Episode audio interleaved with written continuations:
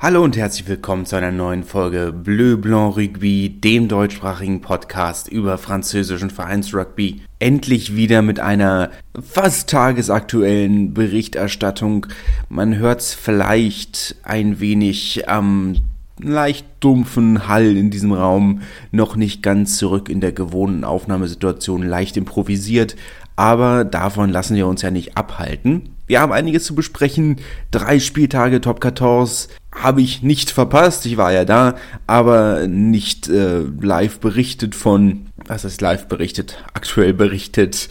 Mehrere Top 14 Spieltage, Spieltage der National und National 2. Fangen wir also am besten einfach mal mit dem dritten Spieltag der Top 14 an. Ich werde es versuchen, ein wenig in den ähm, Kontext zu setzen, wie die Vereine bis jetzt abge Schnitten haben. Drei Spieltage sind natürlich immer noch nicht die Welt. Es ist, darf man alles nicht zu, ähm, noch nicht allzu viel reininterpretieren, aber man erkennt erste Tendenzen. Und für Bordeaux, die gegen Castres gewonnen haben, sah es bis jetzt etwas mittel aus, muss man in aller Ferne sagen. Am ersten Spieltag diese hauchdünne Niederlage zu Hause gegen Toulouse dann die klare Niederlage in Montpellier, äh, wo sie ja nie wirklich ins Spiel gefunden haben, muss man in aller Fairness sagen. Montpellier hat das Spiel komplett dominiert, was für mich ja sehr schade war. Ich war ja vor Ort und das Spiel war zur Halbzeitpause dann schon entschieden, was natürlich sehr,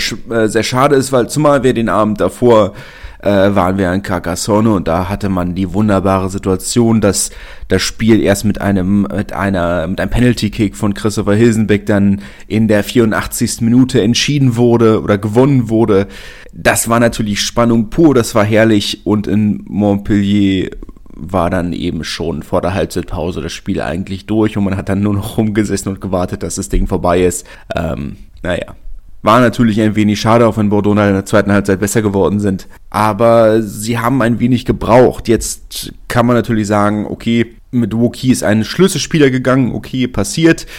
Sie haben auch ihr Spielsystem ein wenig umgestellt und man braucht ein, vielleicht ein wenig Zeit, um, um dort dann hundertprozentig reinzufinden. Jetzt ist es aber natürlich so, dass in Bordeaux, dass sie das erste Spiel sehr, sehr gut gespielt haben gegen Toulouse. Sie haben unglücklich verloren, aber sie haben sehr gut gespielt. Und gegen Montpellier war das wenig bis nichts. Es war nicht katastrophal schlecht, aber es war wenig. Sagen wir mal nicht nichts, aber es war wenig. Und gegen Castre, jetzt am vergangenen Spieltag, haben sie auch nicht so gut gespielt. Klar, sie haben 33-12 gewonnen. Der letzte Versuch von Federico Mori in der 80. Minute, der hat es dann jetzt nochmal ein bisschen eindeutiger gemacht, als es letzten Endes war, aber es war keine so souveräne Leistung letzten Endes. Castre war halt nur noch weniger gut. Castre sowieso ein Team, das Bordeaux recht gut liegt, überraschenderweise. Normalerweise müsste ein Team wie Castre eigentlich ein Verein sein, die, Montpellier, äh, die Bordeaux komplett das Spiel zerstören, aber Castre liegt Bordeaux. Warum auch immer. Castre selbst bis jetzt eigentlich ja, ganz anständig in die Saison gestartet. Ähm, zwei, zwei Niederlagen, ein Sieg, zweimal auswärts verloren, klar, gegen Racing und in Bordeaux. Und äh, zu Hause gegen, naja, schwaches Stade Francais gewonnen. 30-20 auch nie so souverän. Haben natürlich noch viel Zeit, alles zu ändern. Muss man jetzt noch nicht sagen, dass da irgendwas nicht ganz im Lot ist, aber stark ist es natürlich nicht. Trotzdem möchte ich noch mal kurz anmerken für Bordeaux. Du gewinnst 33-12, Gegner legt keinen einzigen Versuch und du hast nicht mal einen Offensivbonus. Naja, kann man jetzt dann von halten, was man möchte. Machen wir direkt mit einem, ja, sagen wir mal, Highlight aus ähm, deutscher Perspektive weiter.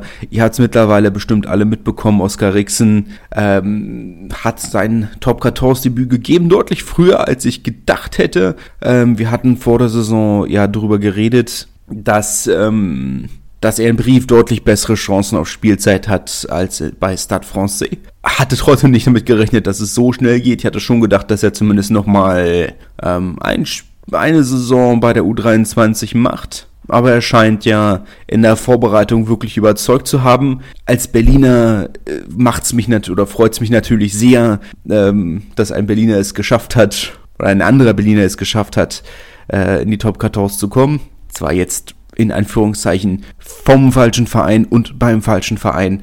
Aber immerhin, ne, äh, freut mich als Berliner natürlich besonders, kam in der zweiten Halbzeit bei dem äh, Heimspiel gegen Montpellier 26 zu 31 ging es am Ende aus für den amtierenden Meister, die ja durchaus sehr, sehr gut in die Saison gestartet sind, auch wenn das hier vielleicht ein Spiel ist, das sie etwas glücklich gewonnen haben. Der Versuch, mit dem sie dann den entscheidenden Unterschied die entscheidende Distanz in das Ergebnis reingebracht haben. Der Versuch von Nikola Janse van Rensburg, ähm, unglücklich, aber ich, ich saß davor und dachte nur, was für ein dummer Versuch, was für ein unglaublich dummer Versuch.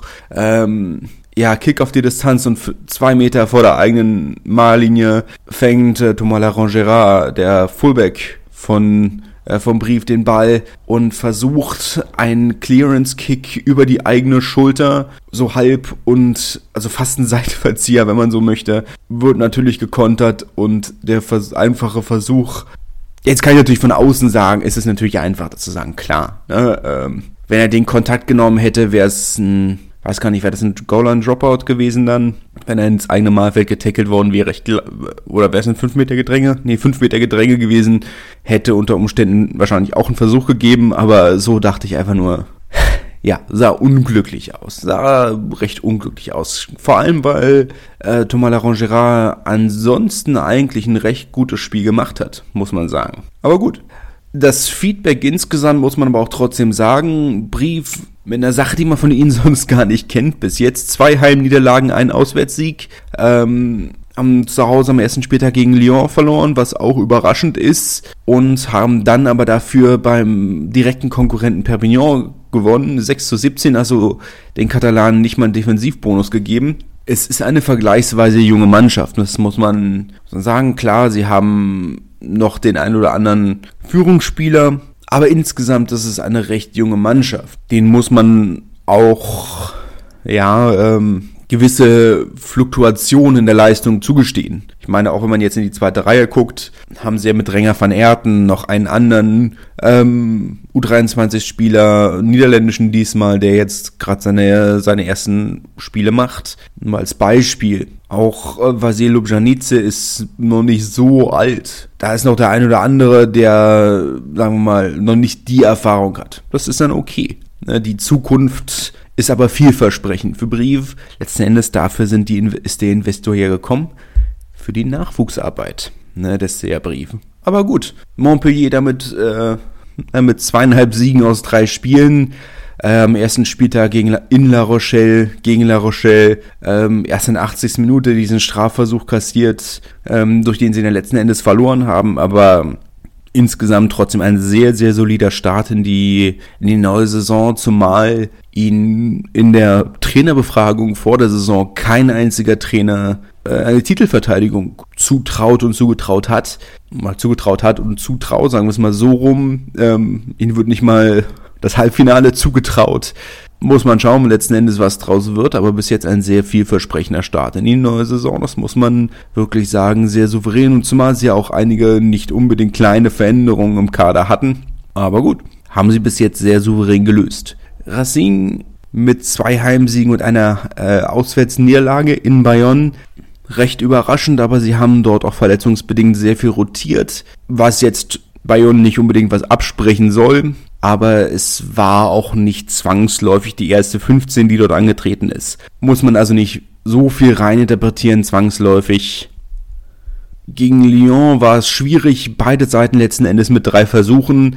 32-19 der Endstand für Racing. Was den Unterschied gemacht hat letzten Endes war die Indisziplin von, von Lyon wenn du so viele Penalties weggibst, dann, dann kannst du letzten Endes nicht gewinnen. Das haben wir dann auch gesehen. Lyon generell mit einem mittelmäßigen Saisonstart nach dem sehr guten Auswärtssieg in Brief ging es dann weiter mit einer Heimniederlage gegen La Rochelle. Und auch wenn das Ergebnis nicht so eindeutig war, war es das Spiel eigentlich schon.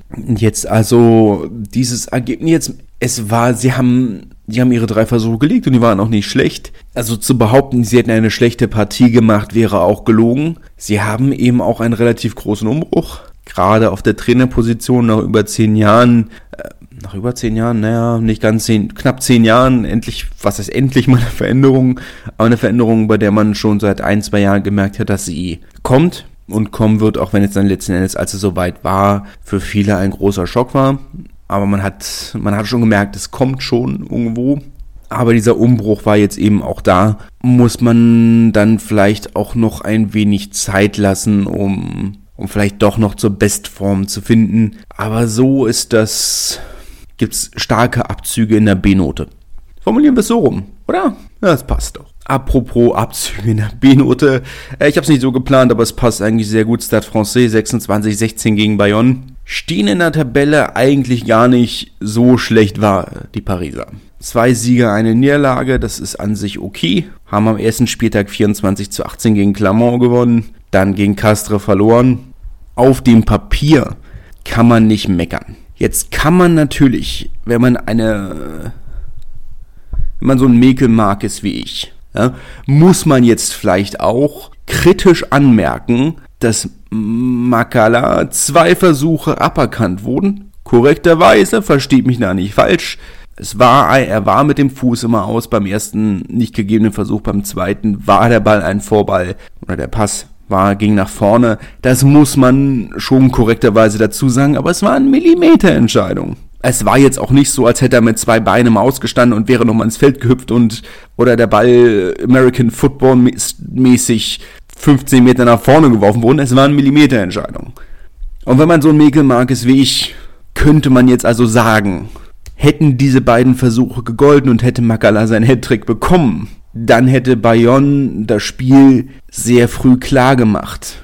So wie es jetzt lief, hat mit der gelben Karte für Camille Lopez in der 66. Minute in der Schlussphase dann Stade Francais sich diesen Sieg errungen. Erst mit dem Strafversuch in der 68. Minute, also zwei Minuten danach, ähm, zwei Penalties und dann eben nochmal der Versuch für Sekou in der 78. Minute.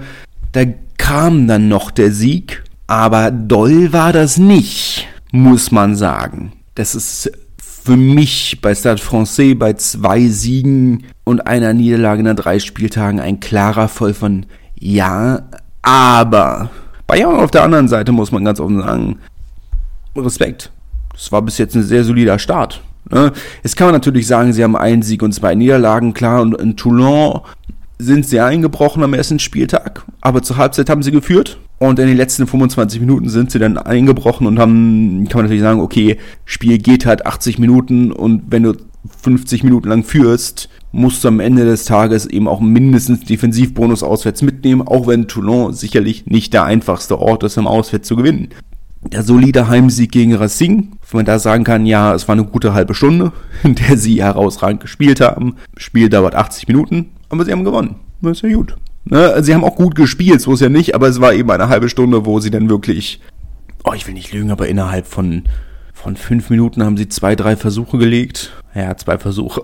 Die 54. und 57. Äh, Minute, das war eine sehr gute Phase. Ja, ähm, Racing auch erst dann stand es dann 31, 18 und in der 80. Minute hat Racing dann auch den letzten Versuch gekriegt. Ist schon okay.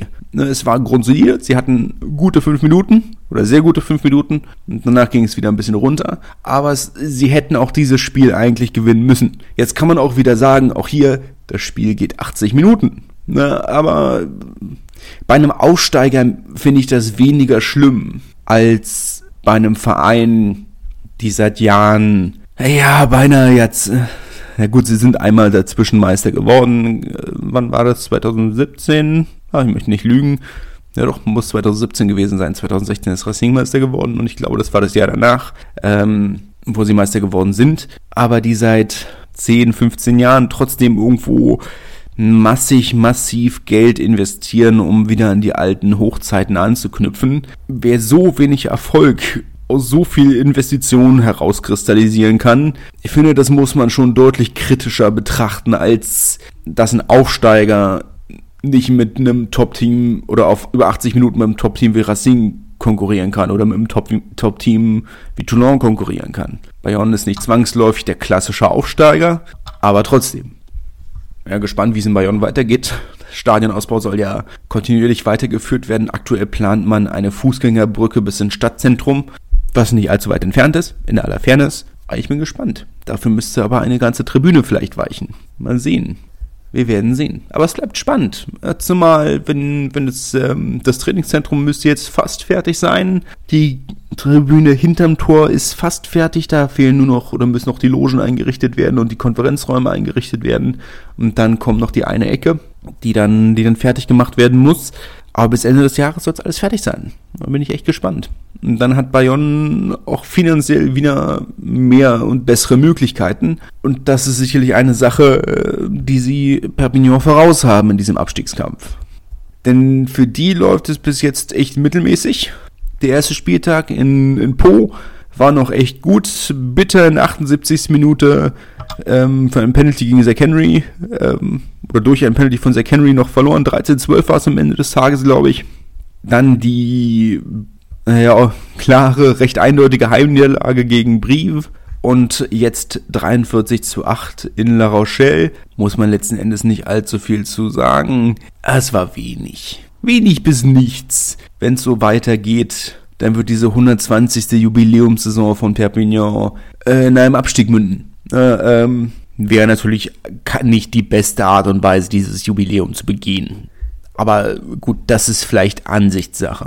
Die große Überraschung hatten wir dann am Samstagabend um 21.05 Uhr.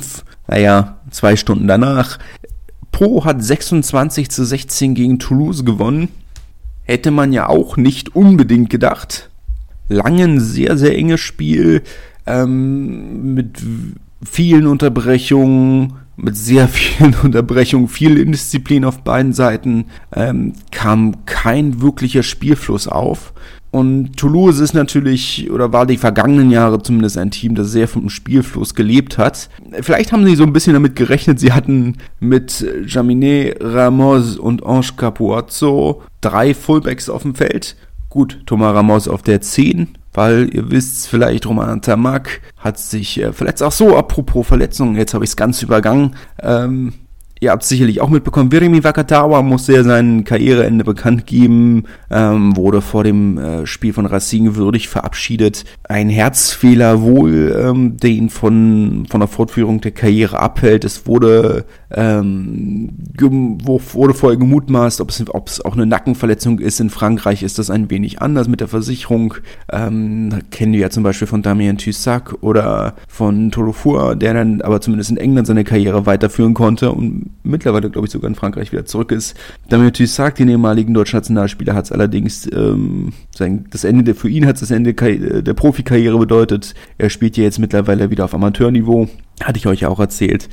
Ähm, bei Wakatawa ist es aber wohl ein Herzfehler und die Versicherung möchte das Risiko nicht oder geht das Risiko nicht ein. Entsprechend ähm, das Ende für ihn in der Profikarriere. Fabien Galtier mit Tränen auf der Pressekonferenz verliert natürlich einen wichtigen Baustein. Racing wird vermutlich jetzt noch einen medizinischen Joker suchen, aber gut, darüber reden wir, wenn es soweit ist. Ähm, jedenfalls Roman Tamak verletzt bei Toulouse, nicht schwer, aber er fällt zumindest, er fällt wohl zwei, drei Wochen aus. Entsprechend also drei Fullbacks auf dem Feld, auch wenn Ange Capuozzo natürlich auf der, auf dem Flügel auch nicht unbedingt fehl am Platz ist, aber sie werden wohl damit gerechnet haben, dass sehr viele Kicks entgegenkommen. Thomas Ramos kann 10 spielen, wir erinnern uns zum Beispiel das Finale gegen Clermont hat er auf der 10 gespielt mit äh, Romain Damac äh, auf der 12. War ja bis jetzt sehr unglücklich. Thomas Ramos hat äh, sein Vertrag lief eigentlich aus, hat ihn dann und man dachte noch mit äh, Jaminet, der kommt, mit Capuozzo, der kommt, wird er vermutlich nicht mehr allzu viel Platz in der in der 23 finden, hat aber doch noch verlängert. Ähm, war aber bis jetzt sehr unglücklich, hat sich auch öffentlich sehr unglücklich geäußert oder unglücklich darüber geäußert, dass er unglücklich ist. Ähm, jetzt also dieser Einsatz auf der 10 ja, nicht allzu viel Spielfluss, muss man sagen. Und das tut einer Mannschaft wie Toulouse dann durchaus sehr weh.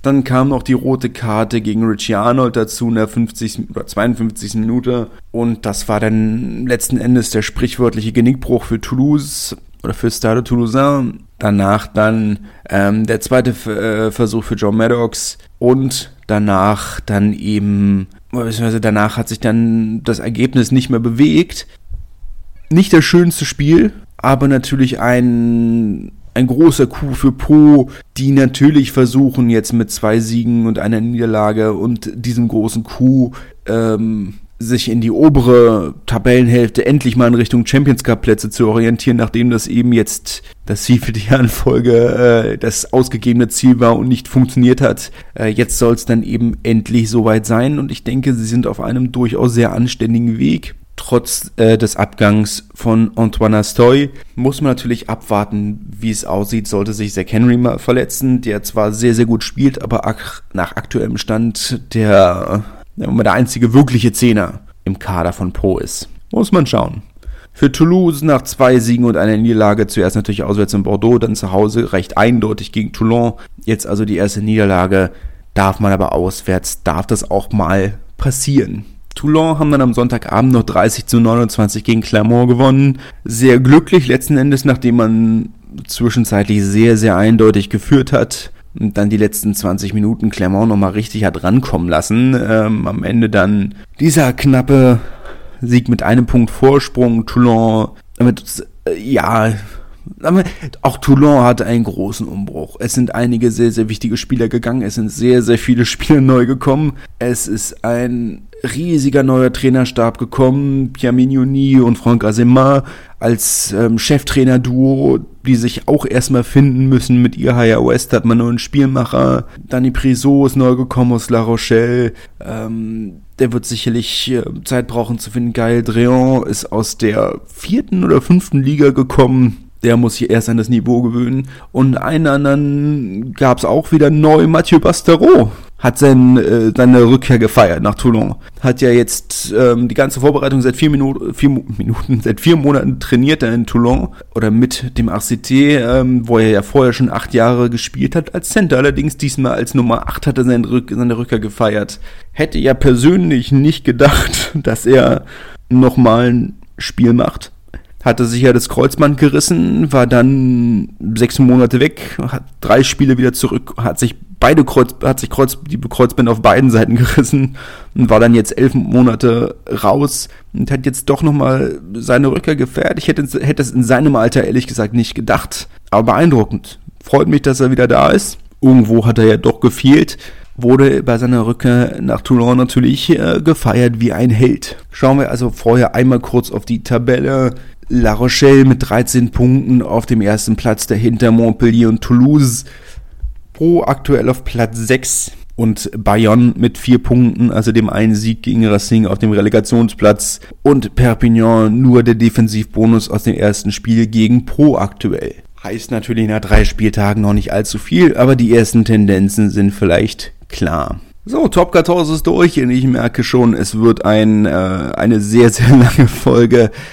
Aber gut, das war ja absehbar. Äh, kommen wir zu Pro D2 22 zu 22. Das ähm, durchaus spektakuläre Auftaktspiel dieses ersten oder dieses vierten Spieltags zwischen Nevers und, Bri äh, und Biarritz. Nevers, die eine sehr souveräne erste Halbzeit gespielt haben. Biarritz dann äh, mit dem Versuch von John Jonas ähm, in der Ecke mit der Sirene der zweiten Halbzeit dann mit 80. Minute und Gilles Bosch mit einer durchaus nicht einfachen Erhöhung. Dann dieses 22-22, eine sehr gute Partie insgesamt. Ähm, etwas geprägt, auch durch die rote Karte für Steven David, oder Steven David ähm, in der 42. Minute seine erste Saison für eine äh, für eine Werk und seine erste Saison in der Pro D2 hat aber bis jetzt äh, alle Spiele gemacht. Das wird sich jetzt ändern. Äh, er wird mindestens ein Spiel gesperrt werden. Ähm, insgesamt aber eigentlich eine recht äh, solide Leistung von Nevers, die in aller Fairness noch nicht unbedingt dort stehen, wo sie stehen wollen. Aber es tut Biarritz auch nicht. Biarritz ein Sieg am ersten Spieltag gegen Oyonnax. Dann zu, äh, zu Hause, nee, erst auswärts verloren. Gucken wir nochmal auf die Ergebnisse. Ich weiß, dass die vorletzten Spieltag haben sie zu Hause gegen Monomarsan verloren. Und am zweiten Spieltag haben sie auswärts in Wann verloren. Also nicht ganz, als Absteiger nicht ganz so ähm, katastrophal wie Aljan letzte Saison. Ähm, Wobei Agen auch nur ein Platz vorhin auf dem zwölften Platz ist, aber noch nicht besonders doll.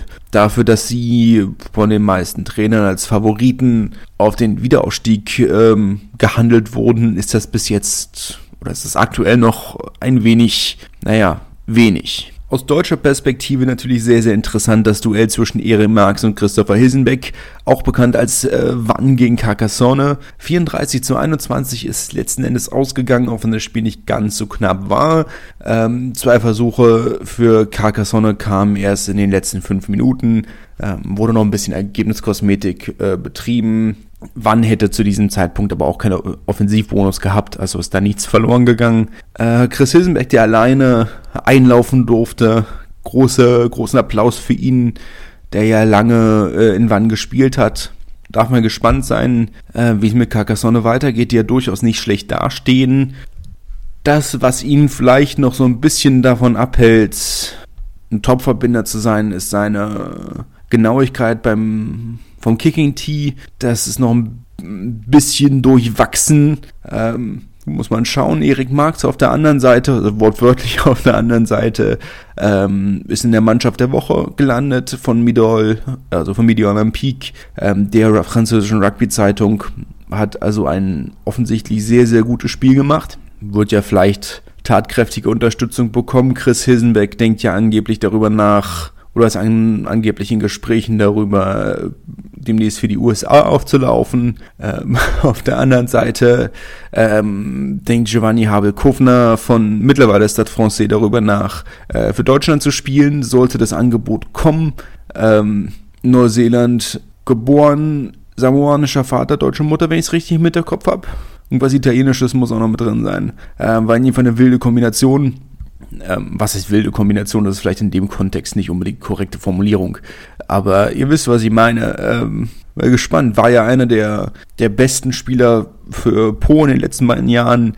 Ähm, jetzt ist bei Stade Francais auch nicht unbedingt schlecht. Wäre mal gespannt, vor allem wenn jetzt, wo Deutschland wieder in der Rugby Championship oder die, die deutsche Nationalmannschaft äh, wieder eine Rugby Championship spielt, ähm, ob man dann wieder Geld investiert, ähm, die in Frankreich und anderswo aktiven nationalen Spieler wieder einzufliegen, dann wäre es natürlich auch spannend, weil ich sag mal, letzten Endes hat man natürlich mit Menzel, Hilsenbeck, Marx, Nostadt, Van Rik äh, Rixen, ähm, wie sie alle heißen, ähm, Oldmann, ähm, Ducot, Tumenev und Haupt hat man ja einen Kader, der durchaus, sag mal, zu 80 Prozent äh, professionell aufgestellt sein könnte. Wenn dann noch Spieler wie Habel Kufner dazukommen, dann könnte es durchaus viel mehr reichen als zu den Klassenerhalt. Aber gut, meine, die anderen Mannschaften haben ja auch nicht äh, unbedingt schlechte Kader, aber gut, ähm, das ist eine ganz andere Diskussion, die auch nicht unbedingt in diesen Podcast passt. Aber in jedem Fall ähm, ein sehr souveräner Sieg für Wann, die sich durchaus weiter nach oben orientieren. Die Gegentribüne soll Ende des Jahres fertiggestellt werden. Das ist natürlich ein wenig schwierig, sie zu vergrößern, wenn man, äh, wenn man weiß, wie eingeengt es da drüben ist. Viel Platz ist dann nicht mit den angrenzenden Häusern, aber man vergrößert die Tribüne, um dann eben mittelfristig auch einen Stadion zu haben, das durchaus erstligatauglich wäre. Der Verein sicherlich noch nicht ganz an dem Punkt angekommen, aber man orientiert sich nach der, naja, nicht ganz vergeigten, aber sehr, sehr vergeigten Saison der letzten Saison wieder ein wenig nach oben.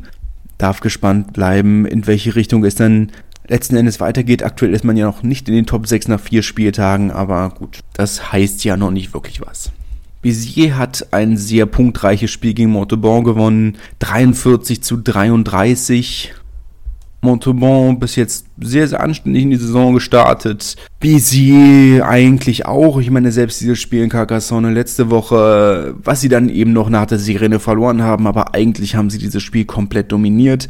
Wenn man ganz ehrlich ist und äh, ich sag mal, ich meine, ich war, bin ja kein Fan von Carcassonne. Ist ja, wenn man ganz strikt sehen möchte, ist das ein durchaus größerer Rivale von, von meinem Verein von Aborne. Aber hauptsächlich unser, ich war ja zufrieden, dass Bizet verloren hat. Ich war, ne, dass Carcassonne gewonnen hat, ne, schön, aber ich war sehr zufrieden, dass Bizet verloren hat. Ähm, aber sie waren die deutlich bessere Mannschaft. Das muss man, muss man ganz klar so sagen. Äh, wobei ich sagen muss, 6.500 Leute waren in Carcassonne für dieses sogenannte Derby. Ähm, hätte ich auch nicht gedacht. Viele junge Leute, sehr, sehr viele junge Leute, war ich Jugendliche, war ich sehr überrascht. Vor ein paar Jahren hätte das in Carcassonne noch nicht funktioniert. Da haben sich ja nur fünf Rennen und ein Hund für den Verein interessiert. Ähm, sehr spannend, was da wächst. Bin ich wirklich sehr, sehr gespannt, was da wächst. Also man hat wirklich das Gefühl, dass da ein, ein Riesenschritt nach vorne gemacht wurde. Ist jetzt natürlich eine kritische Saison. Ne? Ähm, Ende des Jahres wird Christian Labi definitiv den Verein verlassen. War ja ursprünglich schon für diesen Sommer gedacht ähm, oder wollte er, hat aber doch nochmal verlängert. Aber Ende des Jahres wird er den Verein definitiv verlassen oder Ende der Saison vielmehr. Es wird dann wirklich, ist jetzt eine sehr entscheidende Saison. Wenn man jetzt gut abschneidet, kann man nächstes Jahr vielleicht doch sich in der Trainerliste, in der Trainerkategorie ein bisschen weiter nach oben orientieren. Wäre natürlich sehr, sehr spannend, wie es da weitergeht. Carcassonne, was Stadtgröße und Stadion und Trainingsgelände und alles angeht, hat der Verein wenig bis keine Chancen, innerhalb der nächsten fünf bis zehn Jahre einen Aufstieg anzuvisieren. Das ist nicht realistisch. Aber man könnte sich zumindest, könnte zumindest ein Dauergast in den Top 6 werden. Sie sind neben Uriak aktuell der in Anführungszeichen dienstälteste Verein der Liga. Muss man sich auch mal auf der Zunge zergehen lassen. Bleibt also spannend. Für Bézier muss man immer abwarten, wie es da weitergeht. Da weiß man heute nicht, was morgen kommt. Das weiß man bei allen anderen selbstverständlich auch nicht, ohne zu philosophisch zu werden. Aber in Bézier weiß man das noch viel weniger als bei allen anderen. Ähm, wer wird morgen den Verein kaufen? Wer wird ihn nicht kaufen? Wer wird neuer Hauptsponsor? Und äh, mit wie viel Korruptionsfällen ist das verbunden? Man weiß es nicht. Man weiß es nicht. Es bleibt spannend. Aktuell steht der Verein zum Verkauf für einen symbolischen Euro von der Stadt, die ein Jahr den Verein jetzt gehalten hat, stabilisiert hat, ähm, Steuergelder reingesteckt hat und ihn jetzt für einen Euro wieder abstoßen. Ähm, falls ihr also ein Euro rumliegen habt, ja, sagt mir gerne Bescheid. Ich äh, vermittle. Nicht gerne, aber ich vermittle. Wenn ihr dann mit 4000 Leuten in diesem leeren Stadion steht, ähm, ihr mir erzählen, wie es läuft. Wobei ich trotzdem denke, Bézier hat in der Theorie eine recht gute Chance, wieder oben anzugreifen. Sie haben ein eigenes Trainingsgelände. Sie haben eine relativ große, keine riesige Fanbasis, aber eine, die ganz, sie haben eine große Metropolregion, sagen wir es mal so. Du hast ja in Frankreich immer diese Agglomeration, äh, oder jetzt konnte ich mich nicht entscheiden, ob ich Deutsch oder Französisch ausspreche, die Agglomeration aber selbst Narbonne, was ja an sich ein recht kleiner Ort ist, ist flächenmäßig größer als Paris, aber 50.000 Einwohner, hast du nochmal in den Dörfern rum 50.000 Einwohner. Bézi hat, ist schon mal eine größere Stadt. Ich bin mir nicht ganz sicher, aber ich glaube 60 oder 70.000 Einwohner. Naja, mehr, ich glaube 80.000 Einwohner. Und dazu eben nochmal sehr, sehr viele Dörfer und sehr, sehr erfolgreiche Dörfer. Ich meine, Mero, wer ist letzte Saison ist Akt, Franz, gesamtfranzösischer Meister geworden. Mazamet, ähm, Olansac, du hast eine relativ breite Basis an Vereinen, auf deren Nachwuchs du zurückgreifen kannst. Du hast ein großes Stadion mit 18.500 Plätzen, das ist definitiv erstligatauglich. Und wir haben auch gesehen, zum Beispiel zu U20 WM, dass die Rugby-Begeisterung definitiv da ist. Du hast aktuell keine Konkurrenz. Der ähm, Bézier, ähm, der Fußballverein, der vor ein paar Jahren noch in der zweiten Liga, eine Saison die zweite, zweiten Liga gespielt hat, ist mittlerweile in die vierte abgestiegen, ich glaube sogar vielleicht sogar fünfte. Ähm, du hast keine Konkurrenz. Selbst die, selbst die Volleyballerinnen spielen nicht mehr erstklassig.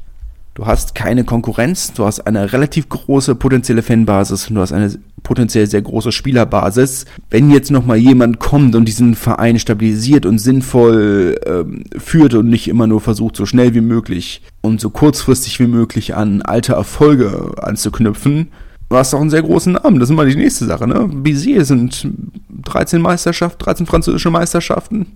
In der Theorie, wenn jemand kommt, der was von seinem Handwerk versteht, wäre Bézier ein ernstzunehmender Erstligist. Aber gut, bis jetzt ist das nicht passiert. Wir werden sehen. Grenoble haben 20 zu 6 gegen Rouen gewonnen. Rouen bis jetzt die Überraschungsmannschaft der Saison, haben sehr gut abgeschnitten. Aktuell auf dem vierten Platz mit dann jetzt drei Siegen und einer Niederlage. Grenoble nicht ganz so gut ne, besser dabei auch drei Sieger, eine Niederlage und ein, Offen ein Offensivbonus dabei. Ähm, zwei, Abst oder zwei Teams, die ja letzte Saison noch tief im Abstiegskampf gesteckt haben, Rouen ja ihren Klassenhalt erst am letzten Spieltag, ich wollte gerade sagen, haben sie klar gemacht, haben sie nicht klar gemacht. Sie haben ihren Klassenhalt nicht klar gemacht. Ähm, Bourg-en-Bresse hat es nur in Grenoble vergeigt. Muss man hier in Fairness sagen, zur Halbzeit hatten sie den Klassenerhalt und dann sind sie eingebrochen. Ähm, während die Normannen auch in Bayonne auf die, ich wollte gerade sagen, auf die Fresse gekriegt, aber nee, ich bleib dabei, sie haben auf die Fresse gekriegt. Das war schon sehr, sehr unschön für ein lebenswichtiges Spiel im Klassenerhalt, äh, im Ab Nicht-Abstiegskampf. Jetzt haben, vielleicht war das das Dankeschön an Grenoble, dass sie, dass sie letzte Saison noch, dass sie noch zweiklassig bleiben durften. Vielleicht war das jetzt das Dankeschön. Ähm, boah, ich, ich, ich bin, das regt mich immer noch auf. Du hast zwei Teams, Bourg-en-Bresse und Rouen, die beide, die punkten und, beziehungsweise Rouen hätte ja einen Defensivbonus gereicht und Bourg-en-Bresse, gut, die hätten ein bisschen mehr machen müssen. Aber dass von beiden diesem überlebenswichtigen Spiel so wenig kommt, das nervt mich. Es nervt mich wirklich. Wofür hat man denn einen Abstiegskampf? Ach man, naja, naja. Ja, Grenoble 20 zu 6 gewonnen. Ähm, deutlich bessere Saison als letztes Jahr, aber viel schlechter hätte es auch nicht werden können. Aber mal schauen. Provence Rugby Diesmal ohne Julius Nohrstadt, der äh, durchaus viel gespielt hat bis jetzt. Äh, 35 zu 15 gegen Soyo Angoulême gewonnen, das erwartete Ergebnis. Ähm, in der ersten Halbzeit gab es fast Punkte für die Minute oder auf die Minute genau. Ähm, drei Versuche innerhalb von 25 Minuten. Und ähm, alle vier Versuche in der ersten Halbzeit und danach haben sie das Spiel noch gemanagt. Ähm, ja, es war Jongolem sind in der Halbzeit, zweiten Halbzeit ein bisschen rangekommen, aber so richtig gefährlich ist das noch nicht geworden. Aurillac hat 36 zu äh, 29 gegen Massy gewonnen. Zur Halbzeit stand es noch unentschieden. 17-17 und dann in der zweiten Halbzeit haben beide Mannschaften so ein bisschen das Visier runtergelassen. Äh, oder mit offenem Visier gespielt, wie man das Sprichwort. Ähm, wobei Aurillac dann natürlich zu Hause das bessere Ergebnis hatten. Massy, sie haben noch nicht gewonnen, aber man merkt, dass sie nicht weit entfernt sind phasenweise haben sich definitiv zweitligatauglich gezeigt. Und das meine ich nicht so böse, wie es klingt. Quatsch, na, Top 14 wird ja gar kein Spieltag ausgesetzt. Ist ja auch egal. Äh, Top 14 wird keinen Spieltag ausgesetzt. Ich habe mir nur im Datum verguckt. Ähm, das nehme ich alles zurück. Es geht selbstverständlich am Wochenende weiter. Ähm, naja. Wie dem auch sei. Agen auf der anderen Seite, ähm, ja, bitter verloren ähm, am Ende des Spiels ähm, die Führung zurückgeholt in der 75. Minute und in der 77. Minute die Führung wieder verloren. 21 zu 22 am Ende für Colomiers, ähm, die in Agen gewonnen haben. Die Aufbruchsstimmung, die man beim Verein gespürt hat, ist definitiv wieder verpufft. Ähm, man steckt vielleicht nicht direkt im Abstiegskampf, aber man, es sieht aktuell auch nicht danach aus, als würden sie die Aufstiegsplätze angreifen angreifen. Gut, jetzt hatten sie auch einen recht großen Umbruch. Natürlich, das muss man in aller Fairness sagen. Aber, äh, und man muss ihnen vielleicht die Zeit anräumen, sich zu finden. Aber wahrscheinlich ähm, wird das erst nächste Saison wieder was mit äh, ich sag mal, ich kann mir vorstellen, dass sie noch den sechsten Platz vorkämpfen am Ende des Jahres. Vielleicht auch auf den vierten. Aber ich glaube nicht, dass sie übers Halbfinale rauskommen. Das würde mich doch sehr wundern. Nächste Saison kann das durchaus wieder anders aussehen, wenn sie sich dann wirklich gefunden haben und sie dann nicht schon wieder einen großen Umbruch haben. Aber bis jetzt ist das durchaus etwas mau. Montmarsan haben 26 zu 15 gegen Oyonnax gewonnen. Ähm, Montmarsan wirklich sehr souverän bis jetzt. Tabellenführer mit äh, drei Siegen, einer Niederlage unter anderem ja auch auswärts in äh, Biarritz gewonnen. Ist natürlich bis jetzt sehr solide. Hätte man nicht gedacht, dass sie äh, diese erfolgreiche Saison so wiederholen können bis jetzt. Ist ja noch früh. Oyonnax äh, enttäuschend bis jetzt. Ein wenig. Zwei Siege, zwei Niederlagen ist zwar nicht katastrophal schlecht, aber es ist eben halt auch nicht gut. Äh, ähm, vor allem, dass sie diese durchaus, naja, möchte sagen, halbwegs solide zweite Halbzeit. wenn du so in der zweiten, die erste Halbzeit, ja, sie haben nicht schlecht gespielt, aber es wäre natürlich schöner gewesen, wenn sie über 80 Minuten gespielt hätten. Wenn man nur eine Halbzeit spielt, dann kann man eben halt auch nicht gewinnen. Aber gut, das war das. Äh, machen wir direkt mit der National weiter, weil sonst wird das hier wirklich eine sehr, sehr lange Folge. Es wird sowieso eine sehr lange Folge, aber gut. Ähm, wir hatten auch viel nachzuholen. Machen wir weiter. Äh, Nizza hat 9 zu 16 zu Hause gegen Bourgoin verloren in der dritten Liga.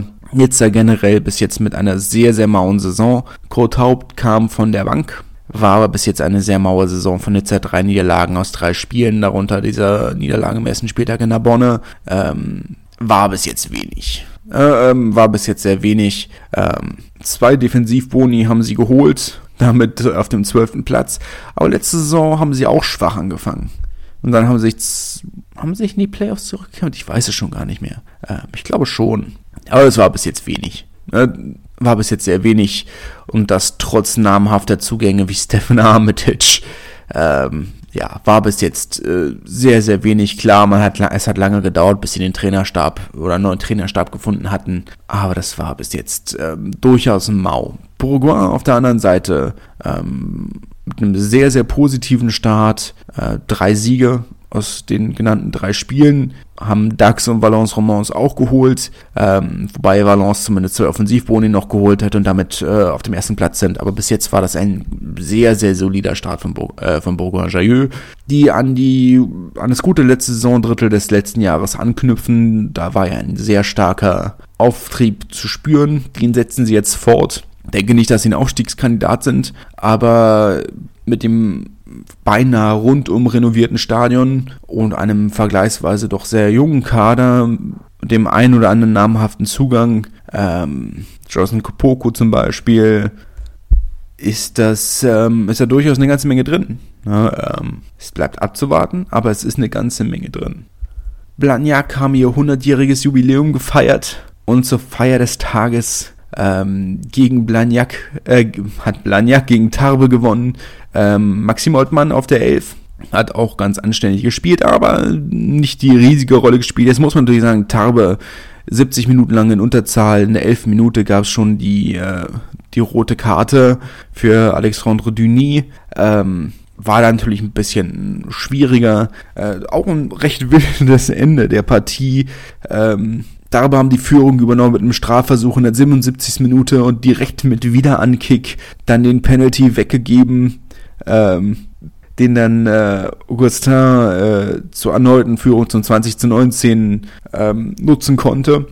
Wildes Ende in der Partie. Tarbe wird sich äh, sehr, sehr ärgern bin ich mir sicher, das war ein, eine sehr bittere Niederlage. Ähm, aktuell muss man natürlich trotzdem sagen, mit einer, einem Sieg und zwei Niederlagen trotzdem noch auf dem achten Platz. Da ist in beide Richtungen noch viel drin. Ich bleibe trotzdem bei meinem Statement, dass es eine sehr kritische oder eine sehr kritische Saison für Tarbe wird. Wenn sie die nicht nutzen, dann naja, wird schwierig, sagen wir mal. Sagen wir es mal so, dann werden sie in den kommenden Jahren ganz nach unten verschwinden. Für Blagnac, 100-jähriges Jubiläum. Ich bin mir sicher, mit den nächsten 100 Jahren Mittelfeld können sie sich auch zufrieden geben. Ähm, man ist ein Verein, der sich wirklich auf die Jugend konzentriert und, die Aus und auf die Ausbildung. Jetzt kann man natürlich sagen, bei den Frauen hat das super funktioniert.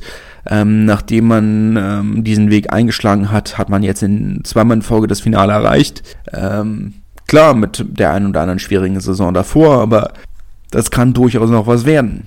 Ich sage, es, es kann durchaus sehr positiv werden. Gut, jetzt muss man natürlich aber auch in Fairness sagen, bei den Frauen sind sie in der ersten Liga.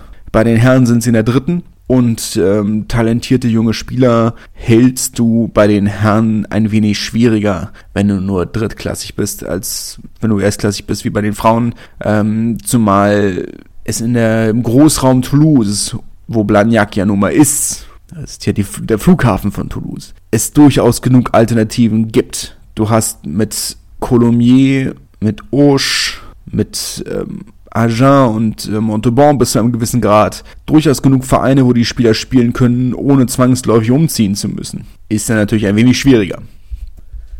Das ist auch so ein bisschen der Punkt, ähm, zum Beispiel, wenn wir über die National 2 reden, ähm, was ja teilweise für finanzielle Unterschiede sind. Ähm, das, was gerne angeführt wird, ist Marc Ambereuil, als wäre das so ein Verein, der jetzt mit dem Budget, das sie haben, ähm, alle überrennen müssten. Ja, nee. Der Punkt ist halt ganz einfach.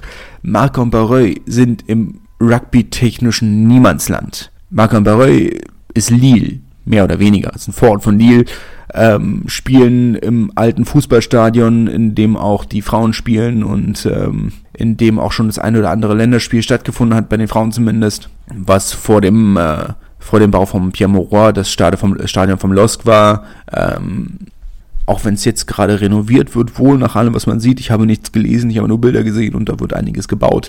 Aber ja klar, sie haben ein Budget von angeblich drei Millionen Euro. Das ist natürlich ein riesiger Unterschied zu, zu Vereinen wie Grollet zum Beispiel oder Bohn. Naja, Bohn ist vielleicht auch nochmal ein bisschen was anderes, wobei Bohn ist im Großraum Paris, das passt dann halt auch schon wieder. Aber sagen wir mal, Grollet ist ein ganz guter Punkt oder zu Marmande oder Floirac oder Florence. Ja, klar. Diese Vereine sind im Rugby-Herzland angesiedelt. Die Spieler sind sowieso da. Und die Spieler wollen auch auf dem höchsten möglichen Niveau spielen, aber sie müssen nicht um, wenn, wenn du nicht umziehen musst, wenn du nicht dein ganzes Leben umkrempeln musst, wenn du vielleicht deinen dein Tagesjob weiter ausführen kannst, ist immer eine ganz andere Konkurrenzsituation. Du hast genug gute Spieler in der Region. Auf der anderen Seite äh, muss Marc Ombareuil einen vollprofessionellen Kader aufstellen, um die Spieler anzulocken.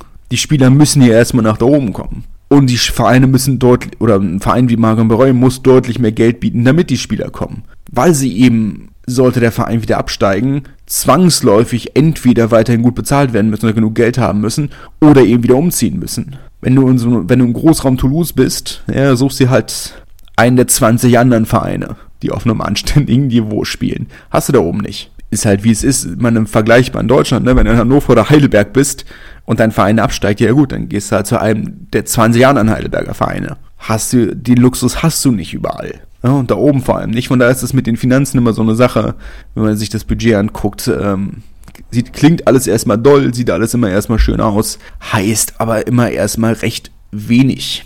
Was es heißen kann, sehen wir in Rennen haben äh, das zweite Heimspiel war das erste im eigenen Stadion. Ähm, musste, das erste musste aufgrund von, ähm, oh, ich bin mir gar nicht mehr sicher, war der Rasen kaputt? Ich glaube, der Rasen war kaputt.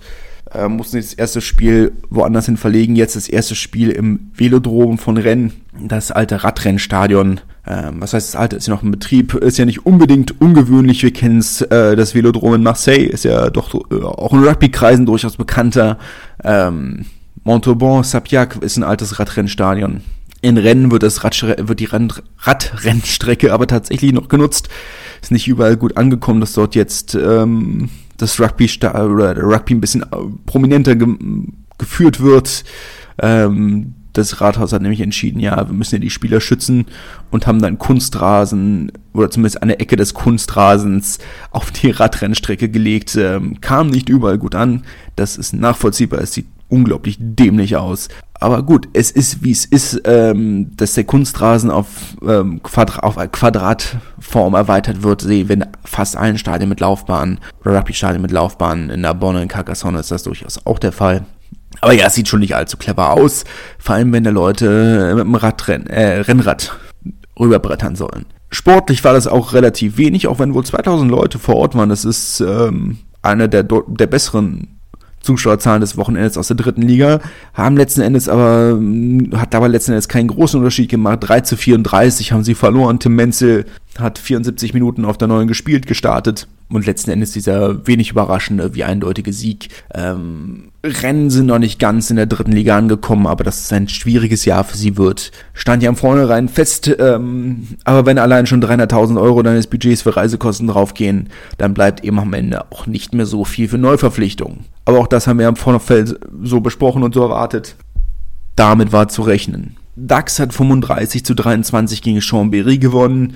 Ähm, gleichzeitig überraschend und nicht überraschend. Ähm, Chambéry kadertechnisch von außen gesehen doch deutlich besser aufgestellt. Aber DAX ist ein Verein, der ihnen gar nicht liegt.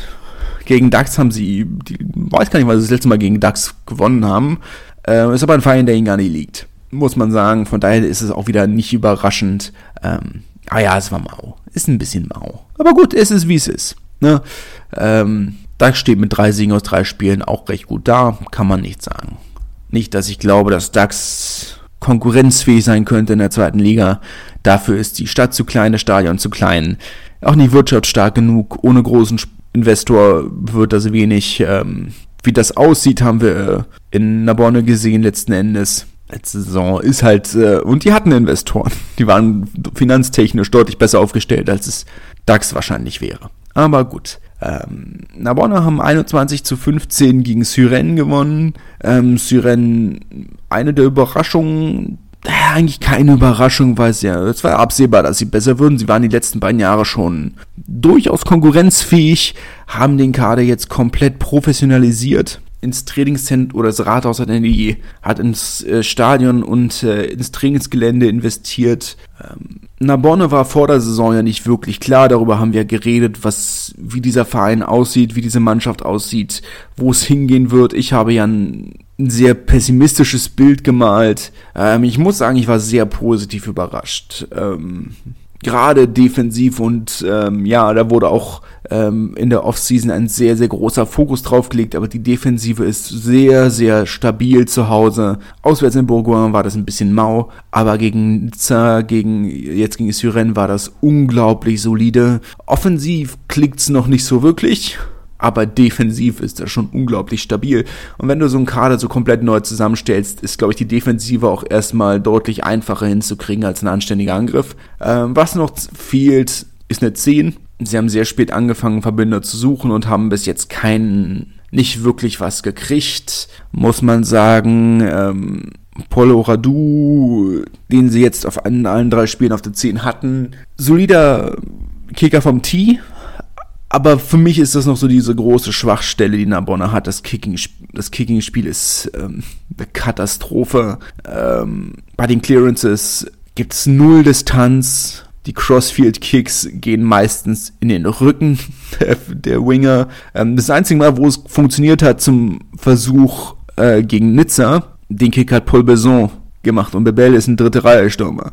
es ist ähm, ja, es ist noch ein bisschen mau, was was auf der 10 braucht man noch mal eine Verbesserung. Ähm, da die Offensive sonst auch nur so mittelgut funktioniert, lehne ich mich da glaube ich auch nicht allzu weit aus dem Fenster, auch wenn ich da natürlich aufgrund der Gegebenheiten ihm nicht die Alleinschuld geben kann oder möchte.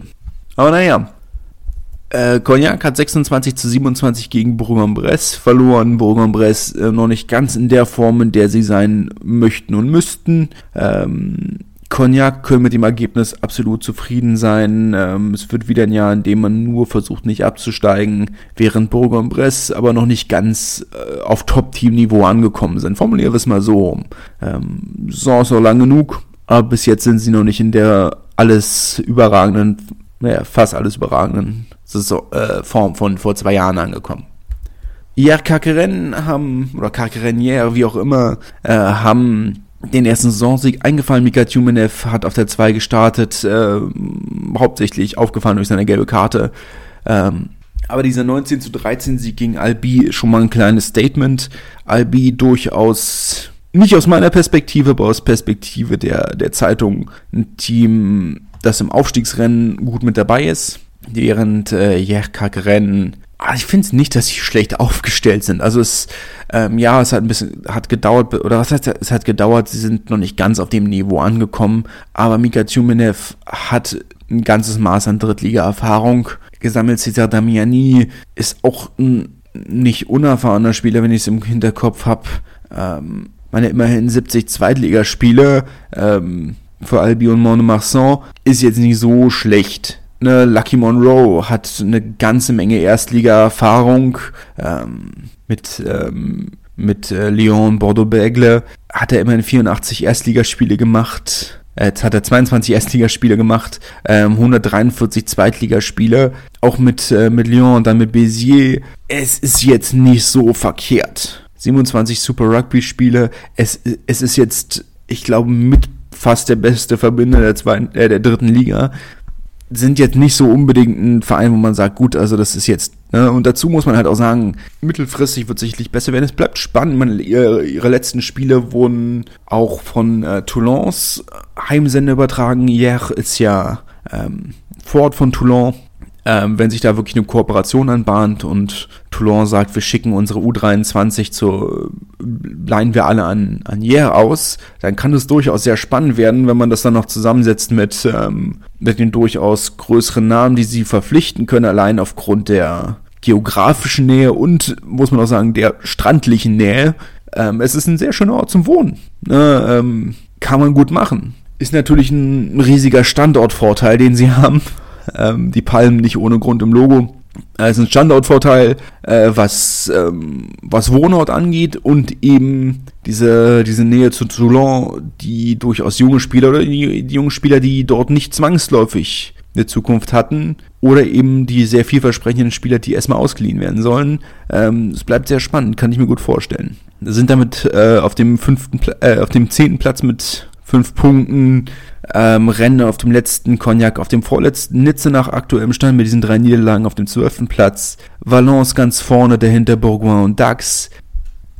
Heißt nach drei Spielen natürlich noch nicht allzu viel. So, die erste Liga der Frauen fängt natürlich erst weit nach ähm, der WM an, die ja jetzt Anfang Oktober stattfindet. 11. Dezember ist der erste Spieltag, von jetzt die ersten Testspiele anfangen.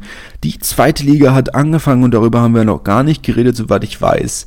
Ähm, es sind aktuell 13 Teams, glaube ich. Elf Teams, Entschuldigung. Ähm, der erste Spieltag war jetzt am Wochenende. Ähm, ich gehe es nur ganz kurz durch, weil letzten Endes ich kann es nicht in dem in der Form wirklich hier im Podcast behandeln, nicht weil ich nicht gerne würde, aber einfach weil die Berichterstattung darüber nicht existent ist und ich euch keine informierten ähm, Dinge über diese Partien sagen könnte. Ähm, die Spielgemeinschaft aus Rouen und Caen, die, äh, die Valkyrien ähm, haben 24 zu 7 gegen La Rochelle gewonnen, letzte Saison noch im Relegationsspiel um den Aufstieg gegen äh, Lens Section Paloise gescheitert, ähm, sind aber die Haupt- oder die Mitfavoritinnen für, für den Aufstieg. Äh, La Rochelle ähm, letzte Saison auch in die Playoffs gekommen ähm, 24 zu 7 das Endergebnis hier, auch wenn La Rochelle ihren Trainerstab erst ähm, jetzt zum diesem Wochenende verstärkt haben. Da haben sie ein bisschen nachgebessert. Ähm, Dijon hat 21 zu 28 gegen Limoges verloren. Limoges ähm, ich sage mal, Dijon kann ich mir vorstellen, dass die im Abstiegskampf landen, während Limoges, glaube ich, einen gesicherten Mittelfeldplatz anvisieren können, ähm, haben eine recht anständige Nachwuchsabteilung und äh, meine unter anderem Pauline Bourdon hervorgebracht die ja zeitweilig eine der besten Spielerinnen der Welt war. Ähm, da kommt von unten einiges nach, von daher denke ich schon, dass sie da im Mittelfeld landen werden. Ähm, und eben auch, weil sie eben in ihrer Region keine kon wirkliche Konkurrenz haben. Das ist natürlich auch der nächste Vorteil, dass die jungen Spielerinnen, es sei denn, sie ziehen ganz woanders hin, ähm, nicht so leicht abgewerb, äh, abgeworben werden können. Äh, der US Ju hat 11 zu 27 gegen den US DAX verloren. Die Pachi ähm, auch in der letzten Saison durchaus anständig, haben einige Spielerinnen von Bayonne abgeworben. Ähm, was heißt abgeworben? Der Verein, oder nachdem, nachdem sie dann nicht mehr in der ersten Liga gespielt haben, ähm, wollten sie dann eben aber auch nicht ganz unten wieder spielen und sind dann eben zu DAX gegangen. Entsprechend ähm, dürfte man hier also einen recht guten Leistungsanstieg erwarten. Ähm, ob sie Aufstiegsfavoritinnen sind, äh, das würde ich erstmal noch bezweifeln, aber ich denke, für den Verein wäre es vielleicht nicht verkehrt zu sagen, okay, wir stecken unsere ganzen Ressourcen in die, zu den Frauen, weil wenn du erst, wenn du einen französischen Meistertitel holen möchtest, dann ist das bei den Frauen doch äh, deutlich realistischer als bei den Herren. Ähm, aber gut, ne, sei es drum. Äh, der neu oder der neu formierte Rugby Club Toulon Provence Méditerranée, ähm, vorher La Valette, Le Pradé, Le irgendwas und noch irgendwas. Ähm, das war ja ein, ein, Team, das irgendwo einen sehr langen Namen hat und aus fünf verschiedenen Vereinen zusammengesetzt war, haben vor zwei Jahren noch erstklassig gespielt. Eben auch der Vorteil, aus einer recht rugby-starken Region zu kommen, haben aber natürlich im Vergleich zu den anderen Vereinen den Nachteil, keine ähm, professionelle Förderung oder keinen Zugang zu professionellen Strukturen zu haben, wie es, äh, wie es La Rochelle, wie es Dax, ähm, die Valkyrien letzten Endes auch in Rouen ähm, zu haben, auch wenn ich mir vorstellen kann, dass sie mittelfristig zum, ähm, zum ACT eingegliedert werden, wie es ja letzten Endes auch bei Mars Bayonne und Aviron Bayonne mittelfristig passieren wird. Aber gut, das bleibt abzuwarten. So erstmal dieser mittelmäßige Saisonstart mit dieser Heimniederlage gegen Perpignan. Ähm, die ja letzte Saison auch durchaus ähm, gut mitgespielt haben, Halbfinale gegen La Rochelle verloren. Bleibt abzuwarten. Das erste Spiel für Stade Francais, die Absteigerin aus der ersten Liga, fängt, äh, findet erst am 9.10. statt gegen Clermont-la-Plaine. Stade Francais sicherlich neben den Valkyrien die großen Favoritinnen haben sich ja gut ver verstärkt mit Sarah Jacobson, mit ähm, Celine, äh, Anne-Cécile so rum. Ähm, natürlich auch der ein oder andere namhafte Abgang ist, wie es bei einem, bei einem Abstieg nun mal recht üblich ist. Äh, mit Dorian Constant, äh, Constanti, sie eine Nationalspielerin. Ähm, zum Beispiel dürfte da ähm, nach oben sicherlich eine ganze Menge Potenzial bestehen. Aber gut, das bleibt abzuwarten. Ähm, ich mache hier an dieser Stelle Schluss. Folge schon mehr als lang genug. Wir hören uns nächste Woche wieder, dann hoffentlich auch wieder in einer etwas gewohnteren Soundumgebung. Bis dahin, äh, genießt das Wochenende und äh, wir hören uns. Tschüss. Schatz, ich bin neu verliebt. Was? Drüben. Das ist er. Aber das ist ein Auto. Ja, eben. Mit ihm habe ich alles richtig gemacht. Wunschauto einfach kaufen, verkaufen oder leasen. Bei Autoscout24. Alles richtig gemacht. Wie baut man eine harmonische Beziehung zu seinem Hund auf? Puh, gar nicht so leicht. Und deshalb frage ich nach, wie es anderen Hundeeltern gelingt, beziehungsweise wie die daran arbeiten. Bei Iswas Dog reden wir dann drüber. Alle 14 Tage neu mit mir, Malte Asmus und unserer Expertin für eine harmonische Mensch-Hund-Beziehung, Melanie Lippisch. Iswas Dog mit Malte Asmus. Überall, wo es Podcasts gibt.